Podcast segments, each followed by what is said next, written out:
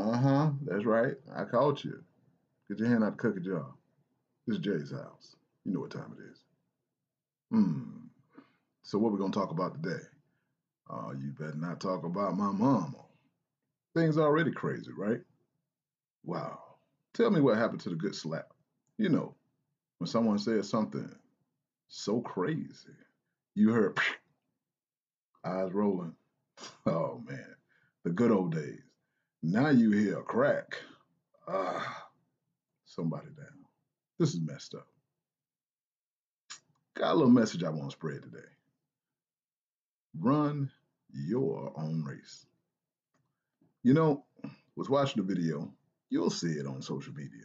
Try to stay away from it. I do, I do. But but it was of a man over one hundred years old that was running a race. He was dead last. The message. Hmm. Cameras on him. He doing his own thing. Wow. And the message was, wasn't worried about nobody. He ran his own race. So what do you do? What can you do? You woke up this morning, right? You went to work. That employer was very smart. Guess what they saw you could do? You could be there on time. You could do this job without causing havoc. You were no problems.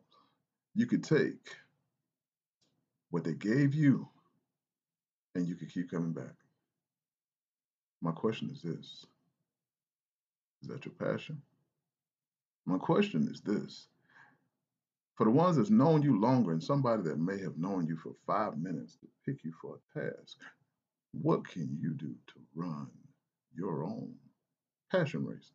Eh, okay, okay, okay, I know, I know. I, let's not get crazy. Passion, right? We're supposed to be jumping up and down like we're in a sales meeting. Stop it. Not even going there. Let's make this simple. How about something you like for, hmm, five minutes? No, don't go there. Let, let's go a day. And then after them, let's see, can you find something you really enjoy for maybe a week? Ah. The thing about it is this. How do I know to find my passion? The answer is in the question. How do I know how to find the passion to run my race? Well, that's the deal. Once you've asked the question, trial and error.